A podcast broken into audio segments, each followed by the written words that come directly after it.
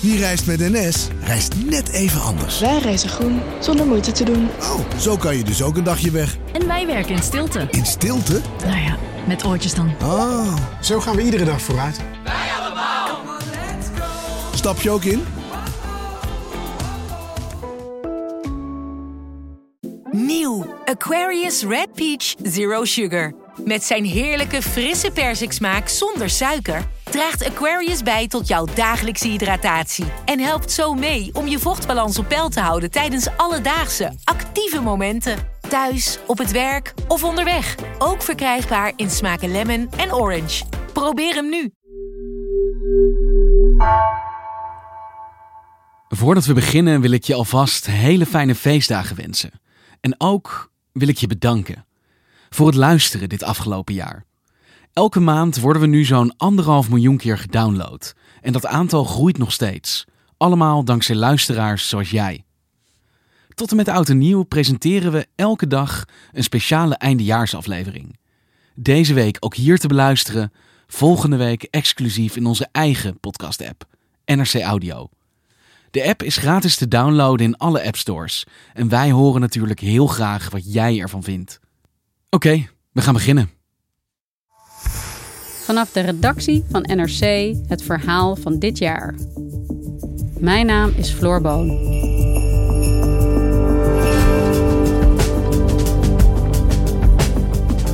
Maria Lucius, Jan Lucius, Cor Koppens, Harry Ophij, Dora Ophij, Leo Steensma, Jan Spiering, Sam Ramadanovic. Acht namen. Acht van de meer dan 10.000 mensen die dit jaar stierven aan corona. Binnenlandredacteur Kim Bos sprak met hun nabestaanden. Wie waren deze mensen? En hoe ga je ermee om als je geliefde aan corona sterft?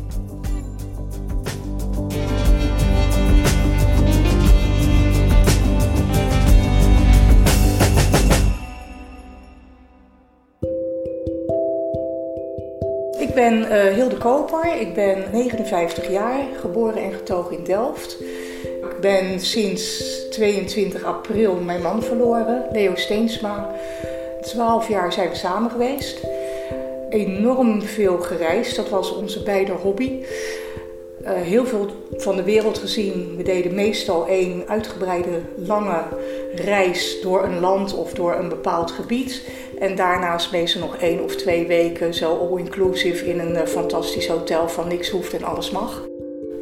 Het was niet iemand op een feestje die vooraan stond. Integendeel, hij ging altijd in een hoekje zitten en zei van joh, ga jij je maar vermaken, ik amuseer me wel. En hij zat gewoon mensen te bestuderen en te kijken hoe die zich amuseerden. Een van zijn grootste passies was om vogels te fotograferen. En dan kon hij echt zo mooi uh, een libelle fotograferen op een gegeven moment ook. Maar ook een kolibrie. En dan zag je eigenlijk op die foto's die vleugeltjes bij wijze van spreken nog bewegen. Daar ging hij helemaal op in. Het weekend van 29 februari op 1 maart had ik een hotelletje geboekt in Tilburg. Want Leo was 28 februari jarig. En uh, meestal met zijn verjaardag boekte ik een lang weekendje weg. Dus wij zijn naar, naar het theater gegaan en hebben door Tilburg gelopen. Niet wetende dat een week later uh, vanwege de carnaval daar dus de eerste besmettingen in Nederland uh, zouden zijn. Maar op dat moment was er eigenlijk gewoon helemaal nog niks aan de hand. En 13 maart is hij thuis gaan werken. En vervolgens, uh, aan het eind van die eerste week, voelde hij zich niet heel erg lekker. Uiteindelijk is hij de derde week van maart zo ontzettend ziek geworden dat ik de huisarts heb gebeld.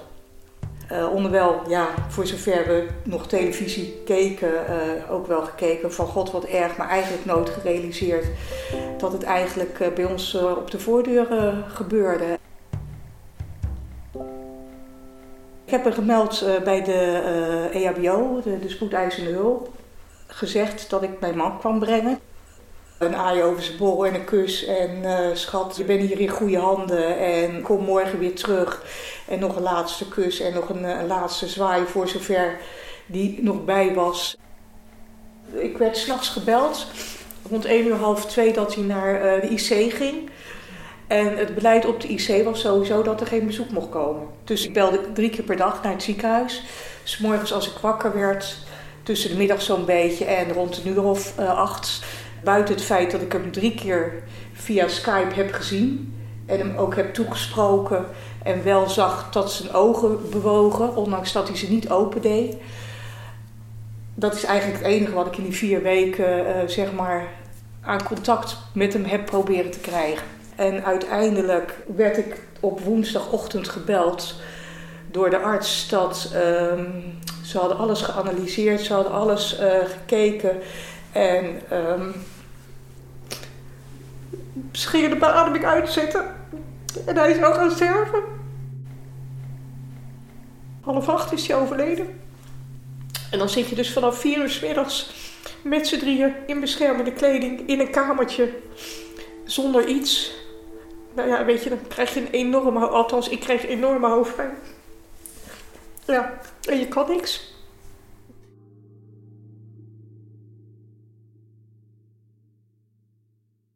Ik ben Senne, ik ben uh, eh, 16 jaar en ik kom uit Brabant en ik zit nu in 5 VWO uh, in Veghel. Ik ben in het voorjaar, of helemaal in het begin van de coronacrisis eigenlijk, ben ik een van mijn oma en twee opa's verloren aan, uh, aan corona. Mijn oma heet Dora en mijn opa heet Harry en eentje heet Cor. En Dora en Harry zijn allebei 85 geworden. En opa... Mama? 78. Opa Harry was er gewoon bijna altijd voor de voetbalclub. Als er iets was of zo, dan was opa de eerste die ze belde, zeg maar. Als er iets uh, geregeld moest worden.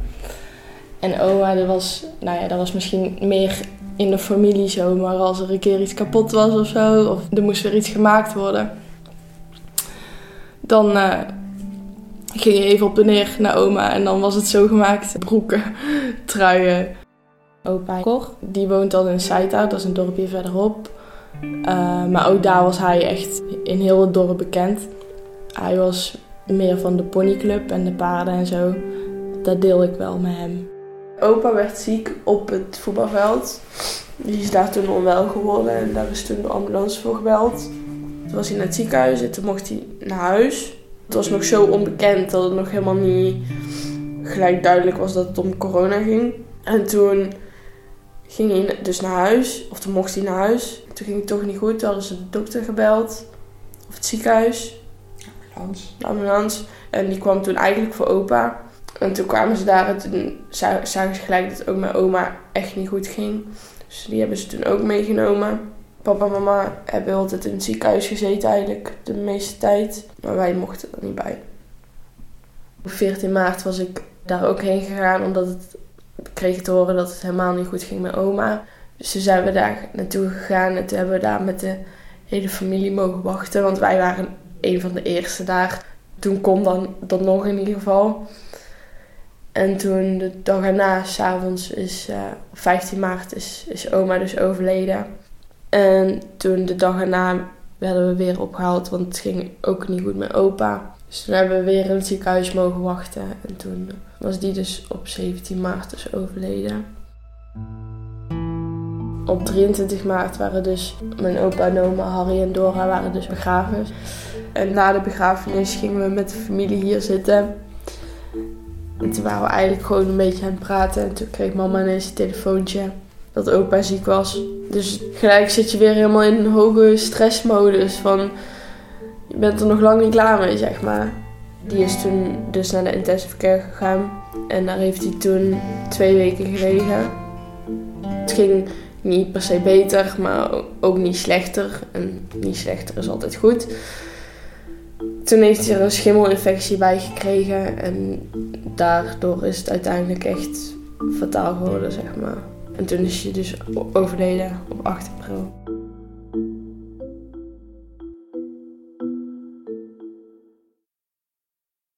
Ik ben uh, Judith Spierings, ik ben 38 jaar jong en ik woon in het mooie Vorstenbos waar we flink wel voor de kiezen hebben gehad in de coronatijd. Uh, mijn vader is dus Jan Spierings. Hij is 11 mei overleden. Hij zou 19 september 65 geworden zijn. Het was een temperamentvolle man met hele zwartgallige humor. Wij noemen hem ook wel eens minister Zalm. Want alles wat financieel moest gebeuren, dat hield hij hartstikke goed in de gaten. Een doorzetter, karakterman. Ja, hij maakte van alles maar het beste. En hij was een hele trotse man.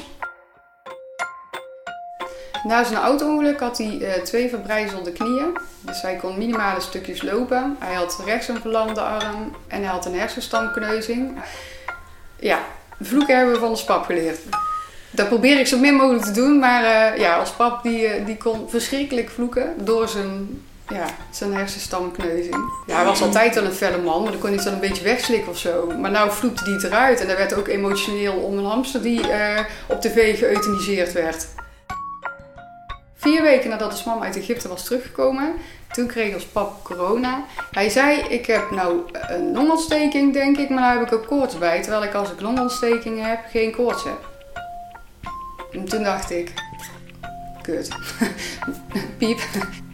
Op 11 mei uh, hadden ze me in de ochtend uh, uit bed gehaald. Dat leek nog best wel goed te gaan, alhoewel hij eigenlijk niet wilde. Maar ons mam dacht, de zuurstof is laag. Hij zal misschien daarom wat tegenstribbelen, want dan kunnen mensen best wel eigenwijs worden, uh, in paniek raken. Nou, zelfs zoiets, nou, als we even gewoon die transfer maken naar de badkamer, dat hij even naar de wc kan, even opfrissen dan komt dat wel. Maar toen zat hij op de wc en toen viel hij voorover van de wc af. En ja, toen kregen ze met moeite van de grond af, want hij zat helemaal klem.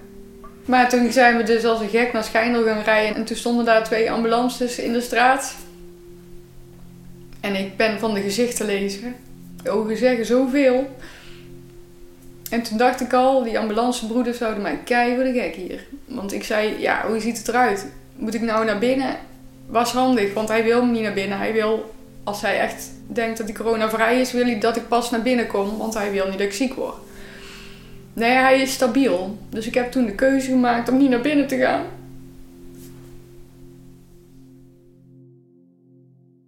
En toen waren we hier thuis en toen kreeg eigenlijk nog niks gedaan. Ik zat eigenlijk maar op die bank te zitten. En te bellen met als mam. Ja, het gaat goed, maakt u eigenlijk niet druk. En toen dacht ik al, ja, ja, ja. Nou, die ken ik voor het nou. En twee dames van de thuiszorg, echt toppers. Die waren er ook om even dan uh, de infuus aan te leggen voor, uh, voor vocht en zo. En al die andere dingetjes. En mijn moeder kon toen even naar buiten. Um, en toen ze de deur uit wilde lopen, was hij uh, ertussen uitgepiept.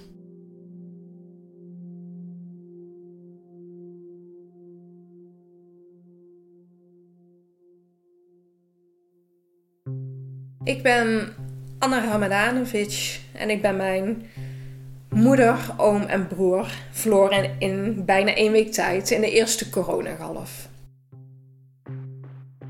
Mijn moeder die heette uh, Maria, Maria Lucius en mijn moeder is 74 jaar geworden. Uh, mijn broer heette Sam Ramadanovic en hij is 43 jaar geworden. En mijn oom heette Jan Lucius en die is 82 geworden. De muziek uh, uh, typeerde mijn broer wel. Het, het dorpsleven in uh, Vorstenbos. Zijn gezin, absoluut. Zijn vrouw en zijn drie prachtige dochters. Nederlandstalig muziek vond hij wel mooi. De fanfare muziek, wat hij zelf bespeelde. Ome Jan was iemand best wel op zichzelf. Daar hield je ook van, om zelf thuis aan te rommelen. Maar hij uh, heeft ook heel erg lang voor mijn oma, voor zijn moeder, gezorgd. Hij is altijd alleen geweest. Uh, geen kinderen, geen vrouw. Een zorgzaam type. Ja, eigenlijk een hele lieve man. Mijn moeder werkte uh, niet toen wij nog klein waren. Dus die was echt thuis voor ons. Het kon ook wel pittig zijn. Dat ze als ze af en toe ergens niet mee eens was. Bijvoorbeeld met een bedrijf.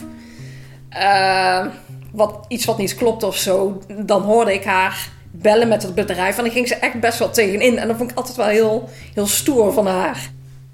Uh, ze liet zich niet zomaar ompraten. Van ja, nee, dat is niet zo. En gewoon echt met, met de vuist uh, op tafel. Het vermoeden is dat mijn broer besmet is geraakt door misschien het carnavalsgebeuren, uh, het werk. Ja, want hij was veel onderweg, hij kwam op veel plekken. Mijn oom die kwam natuurlijk bijna dagelijks bij mijn moeder. En mijn broer kwam heel vaak bij mijn moeder. Dus het kan best zijn dat mijn broer al besmet was naar mijn moeder kwam. Die is besmet geraakt. En ook mijn oom daardoor. Mijn moeder had het heel benauwd toen. Ik heb toen uh, echt de huisarts weer gebeld. Die heeft de ambulance gestuurd. En bij mijn, bij mijn broer ging het dus schijnbaar ook niet goed. Hij was ook heel erg benauwd. En mijn schoonzus heeft voor hem ongeveer tegelijkertijd de ambulance gebeld. Dus eerst werd mijn broer opgehaald en daarna kwam er een uh, auto voor mijn uh, moeder. Ik was in eerste instantie, toen mijn uh, moeder nog in het ziekenhuis lag, echt met haar bezig. Omdat ik ook in de volste overtuiging was dat mijn broer wel na een paar weken weer wakker zou worden. En ook omdat ik zo met mijn moeder bezig was, omdat ik wel wist en natuurlijk ook uiteindelijk duidelijk was dat de behandeling werd gestaakt en dat zij zou komen te overlijden. En ook toen ze net was gestorven, de eerste week met haar bezig, het verdriet daaromheen.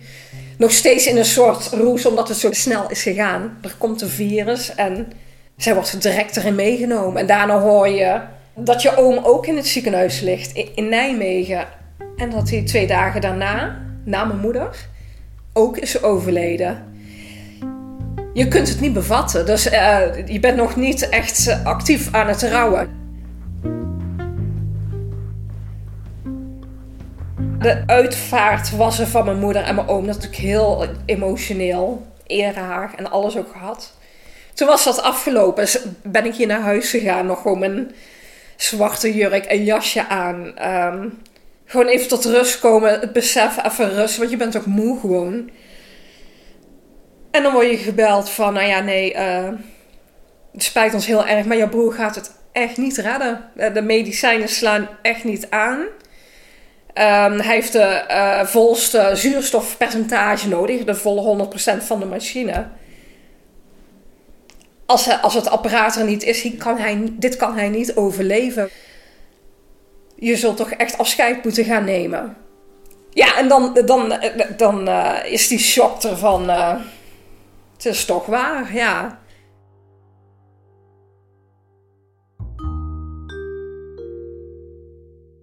Heb inmiddels, uh, ik geloof, zes uitnodigingen voor eerste en tweede kerstdag. En iedereen zegt, jij gaat niet alleen zitten.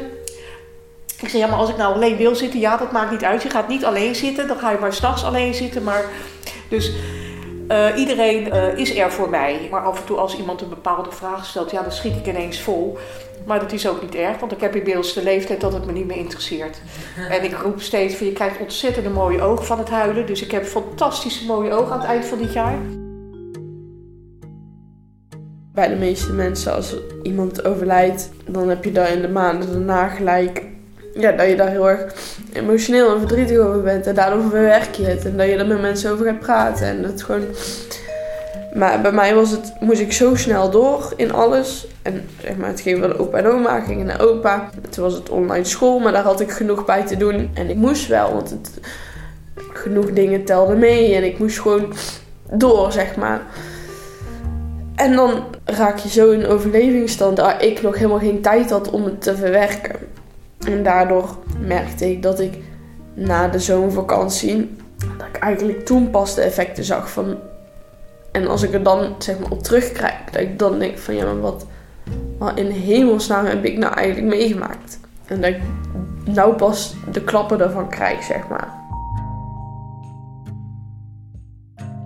Dit is gewoon geen normale rouw. Elke dag lees je weer van die suffe commentaren op Facebook van die mensen die dan zeggen: ja, we moeten hier de economie, economie voor stilstaan. En ja, ja, als mensen doodgaan, ja, die merken dan toch niks meer van. En uh, ja, dan kunnen wij gewoon door. En ik ja, maar ik niet. Ik zie ook wel mensen met, met kortere lontjes. Begrijpelijk aan de ene kant. Maar dat maakt het af en toe extra frustrerend. Dat ik denk van, probeer te genieten van de dingen die er nog wel zijn. De kleine dingetjes.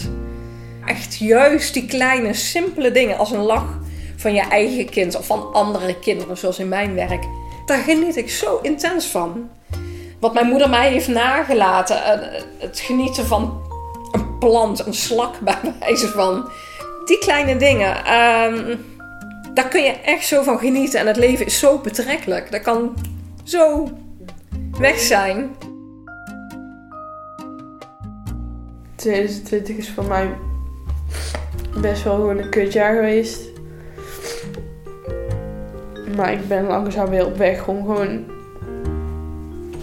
het beste van te maken. En ik heb ook heel veel mooie momenten meegemaakt. Maar ik hoop in ieder geval dat 2021 iets beter wordt. Dat zal niet zo heel moeilijk zijn. dus dat komt vanzelf wel goed.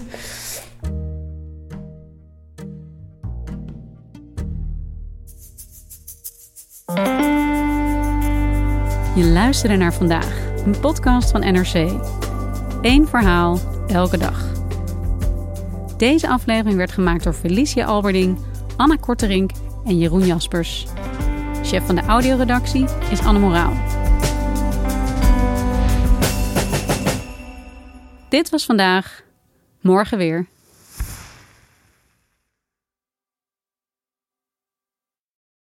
De financiële markten zijn veranderd, maar de toekomst, die staat vast. We zijn in transitie naar een klimaatneutrale economie. Dit biedt een van de grootste investeringskansen van onze generatie. Een kans voor u om mee te groeien met de pioniers van morgen. Meer weten? Ga naar carbonequity.com. Carbon Equity. Do good by investing better.